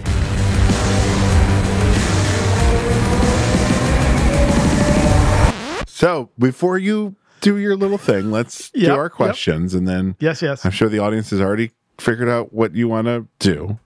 But let me tell you why. Um, and let me tell you why. Hang on. We've got some questions. We sure do. Hey, Todd, who was your favorite in character? Seven seasons, you would hey, think who's you your know. favorite Okay. character? Listen, I just so said it. This is a movie where the title character gives me what I want. Of course, it is Dredd. It's got to be. It's Dredd. Yeah. If it- if Yeah. it's not Dredd, you weren't paying attention to the movie. A hundred percent. Not to say that there aren't movies where the most interesting character couldn't be somebody that the movie's not named after. Yes, Uh, yes. we he- we we we we hear you, our friends and our public. But yes, uh, yes, in this one, it's totally Dredd. Oh yeah. Somebody. Hey, somebody. Uh, somebody hit us with that. Who was that? Uh, Was that Will Uh, it might have been Will.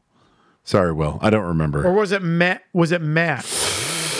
Sorry, Matt. I don't remember. It, it was either it was- Will or Matt or a third person, and I also apologize to That's them. right. Listen, friends, we've been drinking. So yeah, who's to say? Uh, I've been drinking. So who's to say? Hey, Casey, Hey. what what is the best scene in the movie? Oh, there's a lot to choose from in this. Mm-hmm. You know what?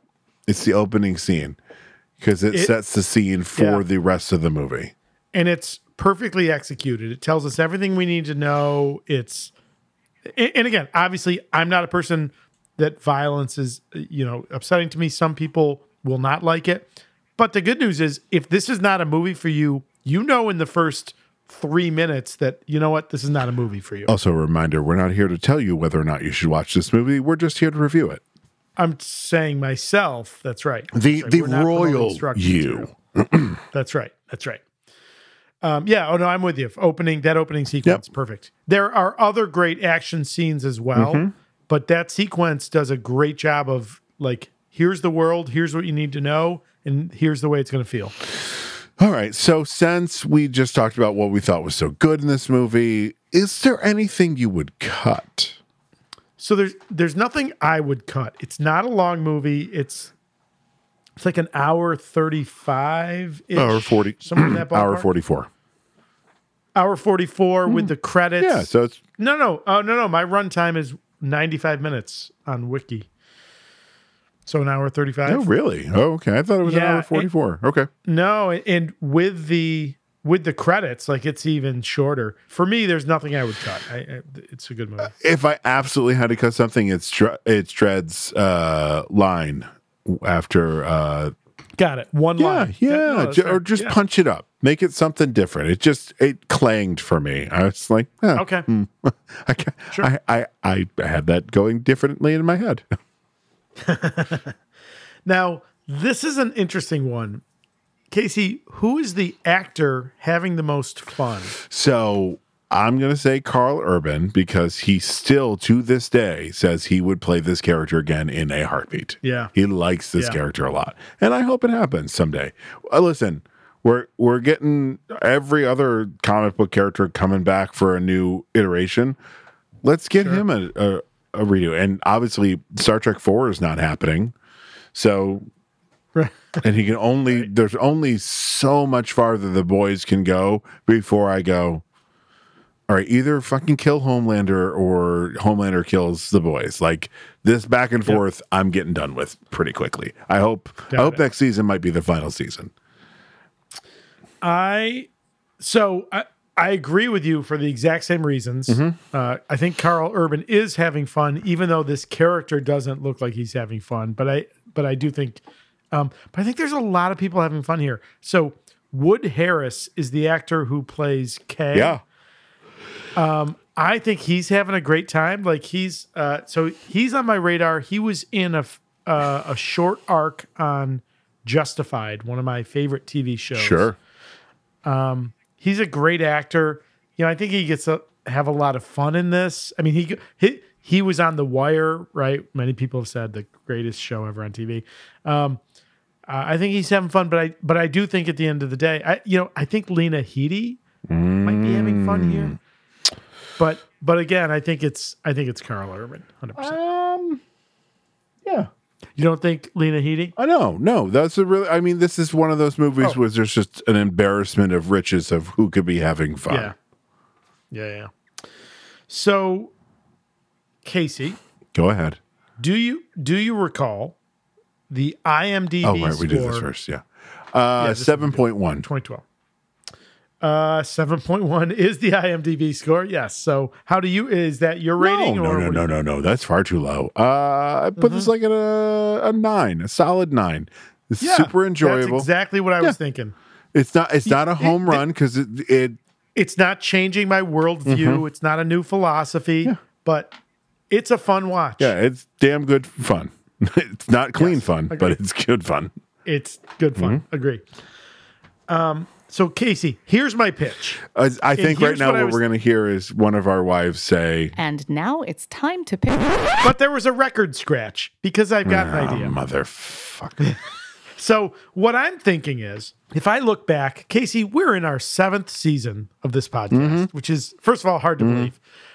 But here's a short list, and I, I may have missed some, but major characters. So I don't mean minor characters, background players, but I mean like major, preferably title characters, where we've seen multiple iterations, different interpretations, different productions of the same characters. Mm-hmm, mm-hmm, so mm-hmm. we've seen Batman. Mm, we've seen Captain America. We've seen The Punisher. Sure. We've seen the Teenage Mutant Ninja Turtles. We sure the fuck have. We've seen Superman. We have. We've seen Spider Man. Yes. We've seen Hellboy. Sure. We've seen Hell's Boys. That we've seen Hellboys. I suggest hmm. that we don't pull a random movie for our next movie. Hmm. I suggest hmm. that we lean in on the discomfort that we've referenced. Let's bring up the admittedly shitty Sylvester Stallone Judge Dredd and let's do an immediate compare and contrast of these two. I think that would be an interesting new take for our podcast. What do you think, man? I'm going to use a phrase you use with me all the time. Yeah. I hear you. because my answer is unequivocally fuck no. I don't want to do that. But If but- we no, but now but listen, I will wait, say wait, this. I- I will say this. Hang on, hang on. okay, Uh, okay. I I have the floor. Thank you very much. You Mm-hmm. asked me a question. I'm going to answer it. I'm not even going to wait for the translation. Don't wait for the translation. if we had pulled Judge Dredd and you had presented this and been like, I think you'll enjoy it better, yep. I probably would have said yes. But the fact that you're trying to sell me on a movie worse than Roadhouse, um, no, I'm not doing it. First of all, point of order. How dare you? Second of all, here's why. But Oh, I love the, that you're still trying to argue this after I said no. here. Well, wait. Here's the upside though. oh, then we we're done with it. Blah blah blah. Yeah. Yeah. N- wait. Not only are we done with it, if we wait and we pull it, then it's going to be just another regular episode. We're going to go through the whole thing. If we intentionally select Judge Dredd now, we can spend less time talking about Judge Dredd and more time about contrasting these two different iterations of this character. You know what? I, can- You know what I'll say? I'll put this all at the previously on the Superpod Hero Cast for when we organically pull But then, the then you have absolute to. shit show. but then you have to go back and you've got to pull up this and find the salient moments. This just this will just wrap this up nicely in a bow. And then, like my 1990s Captain America that I dreaded and Howard the Duck, it's over. It's in the rearview mirror. You never have to think about it again. I'm going to put my Randy uh, Jackson s glasses back on and say, Yep. it's a no for me, dog. it's a no for me, dog. Okay. Right. Valiant Listen, effort. I, I, I, I give you five gold stars for your your effort, pitch? but no, Thank you. I don't want to do it Okay. because Okay. I don't want to watch that movie. Now, as we said on the car ride from the airport, watch Sure. you pull it organically right now, and then I quit the pa- podcast. Now listen, possibly if, rage if I pull it up, if I pull it ar- organically, I am going to. What's the opposite of hate watch? I'm going to love watch it so hard. Oh, I'm going to love love, listen. so hard. Wouldn't that? Wait a minute. Hang on. Wouldn't the opposite be love listen? well, no, the movie we'd, we'd still be watching it. I'm saying the- like when I go to watch but it. To be pedantic, which is my favorite thing to do, you have to opposite both those words. So the opposite of No, I, I hear you. Yeah. I hear Oh, you. I heard- yeah. And, Mhm. and- yeah. Just yeah, pull the yeah. I hear you movie. right back. I hear you right back, you mother. Yeah. All right. And now it's time to pick the next movie from Thor's helmet. Because we're still in the front half of this season, I have control of the slips. So yeah. I'm just picking a slip. There's a number of slips in here. One of them says Judge Dredd, and it could totally be the slip that I pull tonight. And if it is, I'm going to show you on camera, Hmm. which our audience won't see, but but you'll see. and then you will see a black screen, and I and the audience will hear like, oh, Casey, hello. Todd right. flailing Damn to it. try and okay, finish it's the not episode. Judge Dredd. Thank I can I can tell Lord. there's too many letters. It's not Judge Oh Dredd. boy. Oh fuck! You know what? You should have listened to me. You know what? I'm holding you responsible for this. You should have listened to me. What are we watching? So Oh boy. I'll say, keeping in the theme, keeping in the theme of characters that we've seen multiple iterations, Uh-huh. we're gonna watch. We're gonna watch a movie with a character that we've seen before, and I'll tell you, we're watching the shittiest version of that character now. Oh, so no. this, I hold you responsible. Yeah, What? yeah. I don't. I have no idea.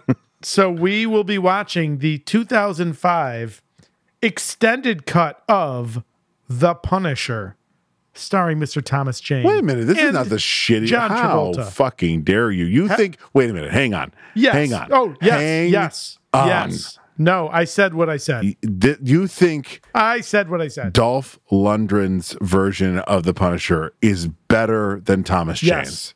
Yes, That's a I do. wow.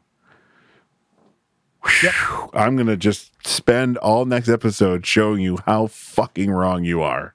Uh, the fuck you are because I've seen that movie and that's not possible. So let's watch a shitty trailer. I can't believe I'm home. That I could ever be so lucky. We're not lucky. We are blessed. All right, everybody, quiet down. This is the first family reunion we've had in five years. To the future. The future.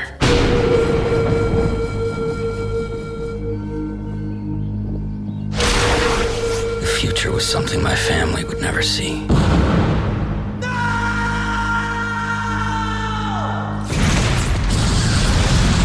They thought they murdered me. They were dead wrong. That man must die. Don't let your memories kill you. They can't kill me. I'm already dead.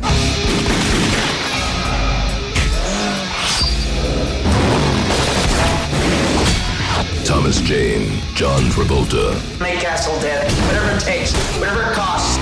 This is not revenge.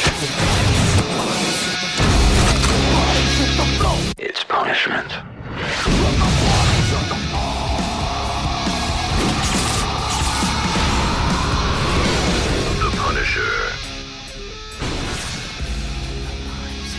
So, So the extended cut. Fuck. That's right. This is one of those ones with a. there's an extended cut. Yeah. Listen, I would rather give me Laundry Day. I'll watch that movie fucking ten times. Yeah. Yeah. Ah, okay. well, Fuck. I'm Yeah. I'm excited for it. I mean, once again, it's No. one that I have to, you know, uh, find a darkened corner of my house like some sort of fucking Yeah. goblin to watch. That's right. I can't watch That's this with my family. You're not watching this with anyone in your house. That's right. nope. Now, would you like to take a guess at the IMDb score for the? Now, this is to be fair, uh, not the extended cut. It's the, the theatrical release, Mm-hmm. but the 2004 theatrical release of The Punisher, starring Thomas Jane. You want to take a guess at the rating? Uh, six point three. Wow, six point four. I think it's established canon that I'm really good at this. Yeah, clearly. I mean, you made a bad choice because we should totally be watching Judge Dredd. But sure, we can watch no, this shit I'm show. very happy that we're watching. Yeah. Okay. I'm very happy that we are watching this. so, Todd, So, Casey, that was a, a good movie. We're going to be back. It was a good hey, movie. Maybe the extended version will make you like it more. I don't think so. Well, you'll have to tune I in. was in excited. two No, no, weeks. I was excited when this movie came out, and when I saw it in the theater, I said, "What the fuck?" Yeah. Mm, You also didn't like Birds of of- Prey, so I The, don't know. no, the best part of this movie is the Russian. Uh, uh, what's his name? He's a Yep. famous wrestler. He is a famous wrestler. Fuck. Kevin Nash. Kevin Nash. Um, already Uh, already has appeared on this podcast. Where was he in this pod? Oh, yes, as uh, The Super as Shredder. the Shredder, The in- Super Shredder, sir. the Super Shredder. Sorry, phenomenal wrestler. But my favorite performance of his will always be uh, Francis in John Wick. Fuck. God. What a great franchise that was. Oh, it, uh, not done. I mean, I, I've read a theory that, well, uh, listen, Hollywood won't let anything that makes money die. But uh, yeah, all right. Well, listen, Casey, we've expressed a number of theories and and thoughts here. If people want to share their thoughts and theories with us, what's the best way for them to do that? Well, it's all in our in the liner notes, so we don't need to do that part anymore. Oh, that's totally fair. How about if they want to get a hold of us? Uh, that that I'll say here. Uh, if you want to get a hold of us via email, you can do that at superpodherocast at gmail.com because Only Cap writes letters. Tony. if you're listening to this episode day of release, this is opening night of Sweeney Todd here in Syracuse, New York, more specifically in Fulton. Links to tickets are available in the liner notes. Music for a podcast comes to us from two places. Mm-hmm. Our theme song is Take a Chance by Kevin MacLeod. You can find his music at incompetech.com. Our beer music is Feather Duster by Shane Ivers. Find his music at silvermansound.com. So that'll do it for the Superpod HeroCast for this week. For Todd Panek, I'm Casey Ryan. For Casey Ryan, I'm Todd Panek. And I've been your moderator, Danny Ryan. Be heroic. Yeah, hang on. Uh, the Superpod Hero Cats and Superpod Hero Cats. we're we're guys with milk Yeah. talking about. Yeah, listen here. There you go. That's for you. Yeah. All right. Just Captain Marvel's head on a lightsaber. Yeah. Confuse your enemy.